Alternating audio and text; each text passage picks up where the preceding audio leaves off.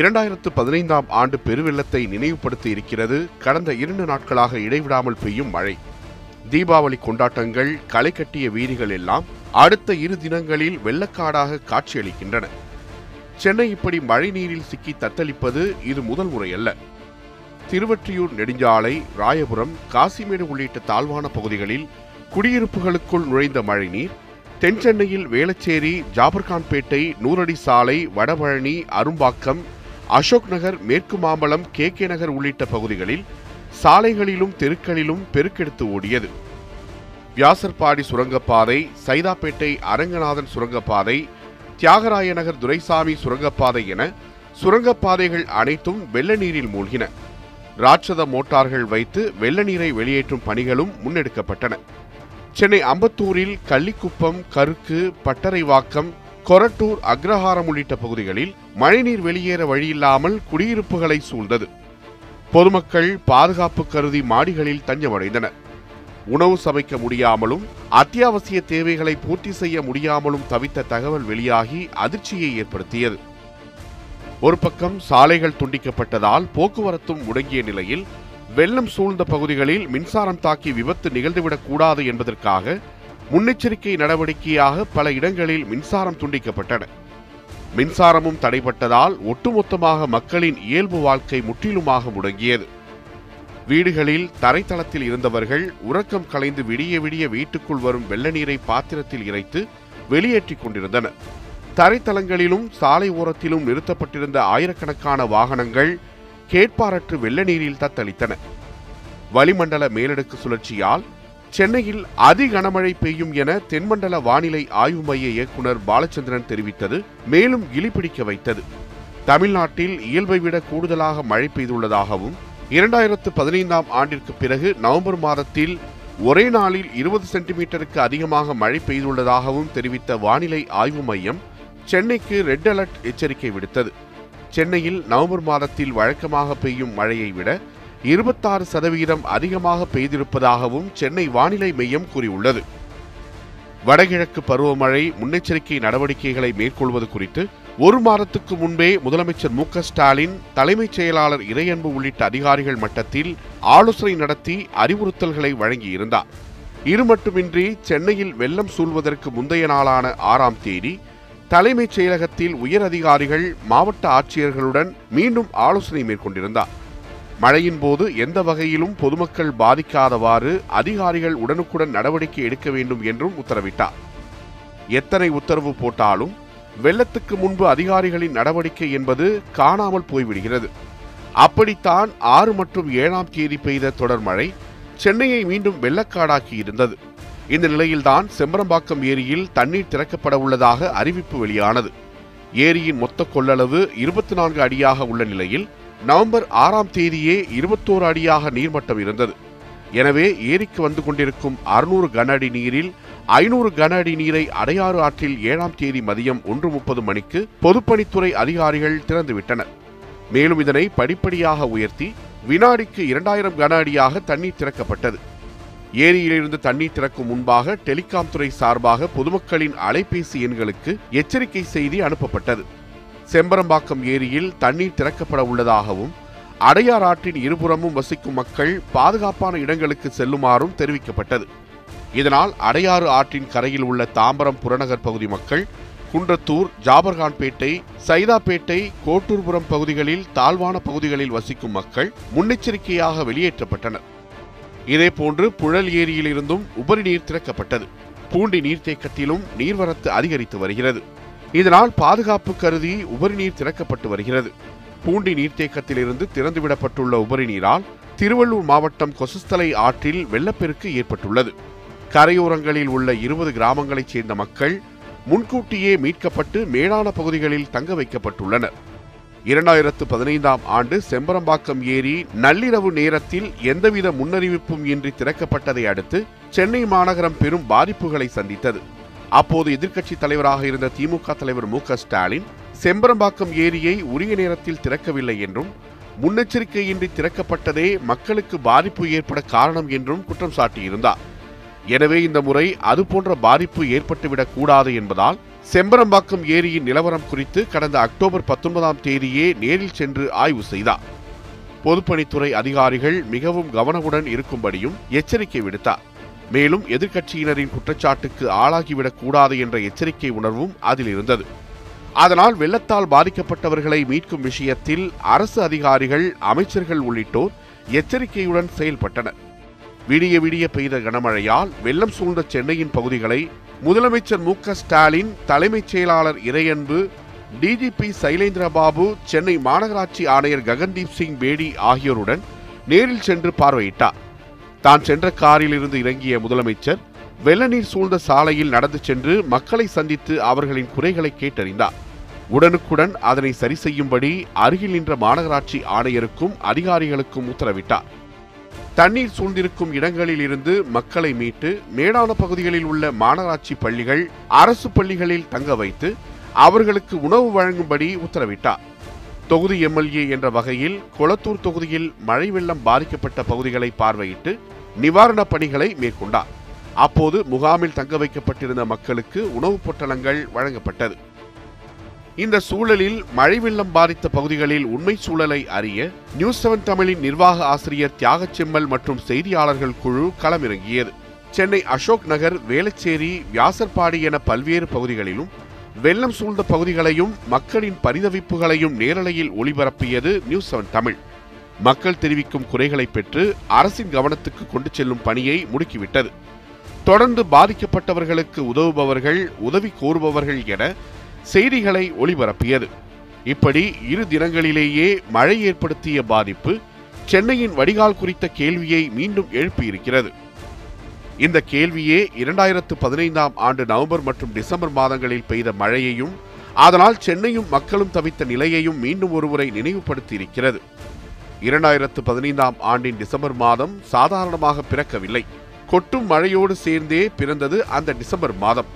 இரவு தூங்கச் சென்ற சென்னைவாசிகள் டிசம்பர் இரண்டாம் தேதி காலை கண்விழித்த போதுதான் தங்கள் வீடுகள் பொருட்கள் எல்லாம் தண்ணீரில் சூழ்ந்திருப்பதே தெரிய வந்தது டிசம்பர் ஒன்று அன்று துவங்கிய மழை டிசம்பர் மாதம் மூன்றாம் தேதி மாலை வரை கொஞ்சம் கூட ஓய்வு எடுத்துக் கொள்ளாமல் ஒட்டுமொத்தமாக கொட்டி தீர்த்தது. டிசம்பர் ஒன்றாம் தேதி காலை எட்டு முப்பது மணி முதல் இரண்டாம் தேதி காலை எட்டு முப்பது மணி வரையிலான இருபத்தி நான்கு மணி நேரத்தில் மட்டும் தாம்பரத்தில் நாற்பத்தொன்பது சென்டிமீட்டரும் மீனம்பாக்கம் விமான நிலையத்தில் முப்பத்தைந்து சென்டிமீட்டரும் வடசென்னையில் இருபத்தொன்பது சென்டிமீட்டர் மழையும் கொட்டி தீர்த்தது. அதுவரை மில்லிமீட்டர்களில் மட்டுமே மழையை கண்டு வந்த சென்னை அன்றைய நாள் முதல் முறையாக சென்டிமீட்டரில் மழையை பதிவு செய்தது. மூன்று மாதங்களில் பெய்ய வேண்டிய மழை ஒரே நாளில் பெய்து வெள்ளத்தில் மூழ்கியது சென்னை பெருநகரம். இது சென்னையில் நூறு ஆண்டுகளில் இல்லாத அளவு ஏற்பட்ட மிகப்பெரிய இயற்கை பேரழிவாக உணரப்பட்டது. பல பகுதிகளில் மழைநீர் கழிவு நீரோடு சேர்ந்து வீட்டிற்குள் புகுந்ததால் சுகாதாரக்கேடு ஏற்படும் சூழலும் உருவாகியது. மனிதர்கள் மட்டுமின்றி நாய்கள் பூனைகள் போன்ற விலங்கினங்களும் திடீர் மழையால் திக்கு தெரியாமல் தவித்தன. மனித நேயம் மனிதர்களை மட்டுமல்லாமல் விலங்கினங்களையும் காப்பாற்றியது. இந்த வெள்ளத்தில் பலர் உயிரிழந்ததாகவும் பரபரப்பு ஏற்பட்டது. சென்னையிலிருந்து வெளியூர் வாசிகள் வெள்ளத்திற்கு பயந்து உடைமைகளை அப்படி அப்படியே போட்டுவிட்டு பெட்டியை கட்டிக்கொண்டு சொந்த ஊர் செல்ல முயன்றனர். சென்னை பெருவெள்ளத்தால் சுமார் பதினெட்டு லட்சம் மக்கள் வீடுகளை விட்டு வெளியேறும் சூழலுக்கு ஆளானதாக கூறப்பட்டது. பாதிக்கப்பட்டவர்கள் ஆறாயிரத்து அறுநூற்றைந்து முகாம்களில் தங்க வைக்கப்பட்டனர். ஆயிரத்து எழுநூற்று பதினைந்து பேர் கொண்ட ஐம்பது தேசிய பேரிடர் மீட்புக் குழுக்கள் களத்தில் இறங்கின. இருநூற்றுக்கும் மேற்பட்ட மருத்துவ முகாம்கள் அமைக்கப்பட்டன. பத்தாயிரம் டன் குப்பைகள் உருவானது. இவற்றை அகற்ற மற்ற மாவட்டம் மற்றும் மாநிலங்களில் இருந்து இரண்டாயிரம் துப்புரவு பணியாளர்கள் சென்னைக்கு அழைத்து வரப்பட்டனர். சென்னையின் குடிநீர் ஆதாரமான செம்பரம்பாக்கம் ஏரியிலிருந்து எந்த முன்னறிவிப்பும் இல்லாமல் இரவோடு இரவாக தண்ணீரை திறந்துவிட்டதுதான் வெள்ளத்துக்கு காரணம் என சிஏஜி தனது அறிக்கையில் குறிப்பிட்டது. உள்துறை விவகாரங்களுக்கான நாடாளுமன்ற நிலைக்குழு அறிக்கை இரண்டாயிரத்து பதினைந்தில் சென்னையில் ஏற்பட்ட வெள்ளத்துக்கு ஏரிகள் மற்றும் நதிப்படுகைகளில் மேற்கொள்ளப்பட்ட ஆக்கிரமிப்புகளே காரணம் என குறிப்பிடப்பட்டிருந்தது. மக்களின் சேமிப்பை அவர்களிடமிருந்து பறித்துச் சென்ற வெள்ளம் சென்னை மாநகரத்தில் ஒவ்வொருவரும் தனித்தீவாக வாழ்ந்தாலும் யாரும் தனியாக இல்லை என்கிற பாதுகாப்பு உணர்வை விதைத்தது. சாதி மதம் கடந்து ஒவ்வொரு குடும்பத்தினரும் ஒருவருக்கொருவர் உணவுப் பொருட்களை கொடுத்து உதவி கொண்டனர். குடிநீர் பாட்டில்களை பகிர்ந்து கொண்டனர். தங்களிடம் கூடுதலாக இருந்த ரெயின்கோட்டுகளில் ஒன்றை கொடுத்து நம்பிக்கை ஏற்படுத்தினர். மனிதம் வளர்ந்ததால் மழை வெள்ளம் மனிதர்களுக்குள் இருந்த அழுக்குகளையும் சேர்த்தே அடித்துச் சென்றது. வெள்ளம் பாதித்த பகுதிகளை ஹெலிகாப்டரில் பார்வையிட்ட பிரதமர் மோடி முதலமைச்சர் ஜெயலலிதாவை சந்தித்த பிறகு தமிழகத்திற்கு ஆயிரம் கோடி நிவாரண நிதி வழங்கப்படும் என அறிவித்தார். மழை வெள்ளத்தால் தமிழின் பல்வேறு ஊடகங்கள் செயல்பட முடியாமல் இருந்த நிலையில் பாதிப்பு குறித்த உண்மை நிலவரம் அறிய களத்தில் தொடர்ந்து செயல்பட்டனர் நியூஸ் செவன் தமிழ் செய்தியாளர்கள். செய்தி சேகரிப்பதுடன் பணி முடிந்தது என்று கருதாமல் சென்னையில் கனமழையால் பாதிக்கப்பட்ட மக்களுக்கு உதவிடும் வகையில் நியூஸ் செவன் தமிழ் தொலைக்காட்சி அன்பு பாலம் என்ற புதிய முயற்சியையும் மேற்கொண்டது. அன்பு பாலம் பல்லாயிரக்கணக்கானோரின் துயர் துடைக்க வழி செய்தது. சென்னை பெருவெள்ளத்தால் சென்னை திருவள்ளூர் காஞ்சிபுரம் உள்ளிட்ட மாவட்டங்களைச் சேர்ந்த மக்கள் கடும் பாதிப்பை சந்தித்த அதே தருணத்தில் கடலூர் மாவட்டத்தையும் சூழ்ந்தது பெருவெள்ளம். விவசாய நிலங்கள் மூழ்கியதால் விவசாயிகள் கடும் பாதிப்பை சந்தித்தனர். சென்னை பெருவெள்ளத்தின் போது நிவாரணப் பொருட்களில் ஸ்டிக்கர் ஒட்டப்பட்ட விவகாரம் சர்ச்சையை ஏற்படுத்தியது. பெருவெள்ளம் சென்னையை தாக்கிய அடுத்த ஆண்டில் வர்தா புயல் தாக்கத்தில் நிலை குலைந்து போனது சென்னை. இரண்டாயிரத்து பதினாறாம் ஆண்டு டிசம்பர் ஐந்தாம் தேதி முதலமைச்சர் ஜெயலலிதா உடல்நலக்குறைவால் உயிரிழந்த நிலையில் ஓ பன்னீர்செல்வம் முதலமைச்சராக பதவியேற்றார். அவர் பதவியேற்ற சில நாட்களில் வங்கக்கடலில் சென்னை அருகே புயல் சின்னம் உருவானது. அதி தீவிரமாக புயலாக மாறிய வர்தா புயல் டிசம்பர் பனிரெண்டாம் தேதி சென்னை அருகே கரையை கடந்தது. வர்தா புயல் கரையை கடந்த டிசம்பர் பனிரெண்டாம் தேதி பகல் ஒரு மணி முதல் மாலை ஆறு மணி வரை பொதுமக்கள் யாரும் வெளியே வர வேண்டாம் என்று அரசு கேட்டுக்கொண்டது. காலை முதலே புறநகர் ரயில் சேவைகள் ரத்து செய்யப்பட்டன. சென்னையிலிருந்து புறப்பட தயாராக இருந்த விமானங்கள் அனைத்தும் ரத்து செய்யப்பட்டன. சென்னை காஞ்சி மற்றும் திருவள்ளூர் மாவட்டங்களில் பல இடங்களிலும் மின்சாரம் துண்டிக்கப்பட்டது.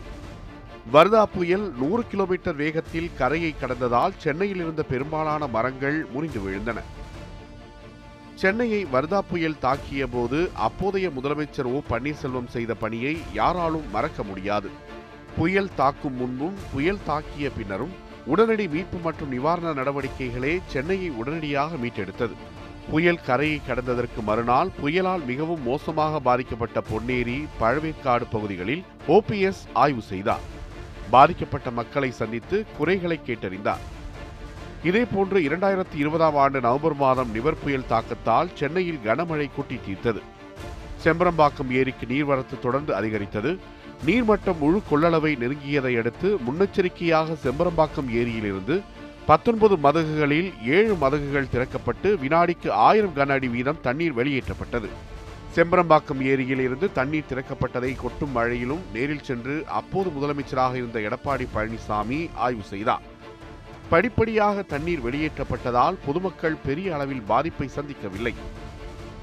ஆயிரத்து தொள்ளாயிரத்து நாற்பத்தி மூன்று ஆயிரத்து தொள்ளாயிரத்து எழுபத்தி எட்டு மற்றும் இரண்டாயிரத்து ஐந்து ஆகிய ஆண்டுகளிலும் சென்னை மோசமான வெள்ள பாதிப்பை சந்தித்திருக்கிறது.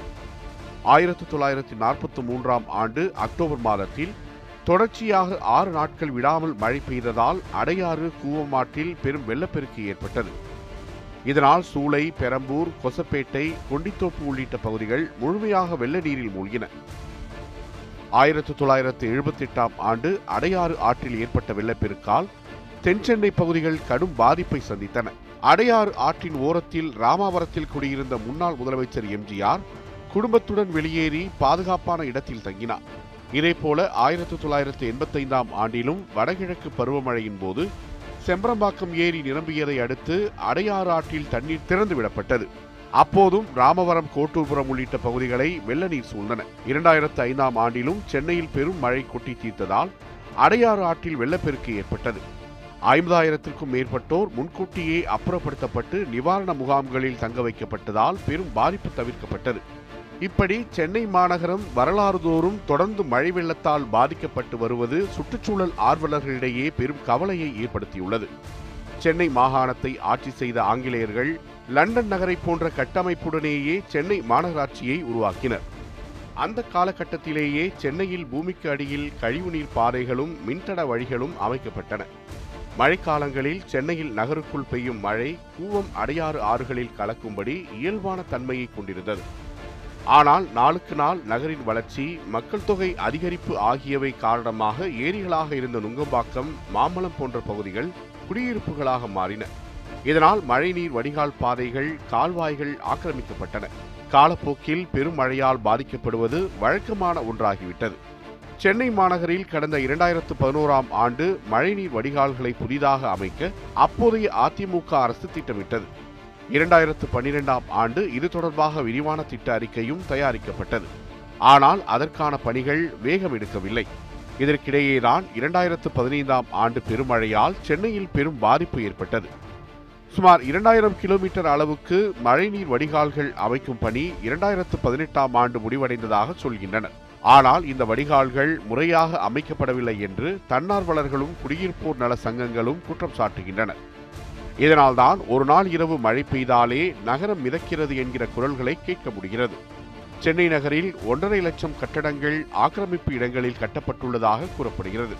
முன்னூற்றுக்கும் மேற்பட்ட குளங்கள் காணாமல் போயிருக்கின்றன.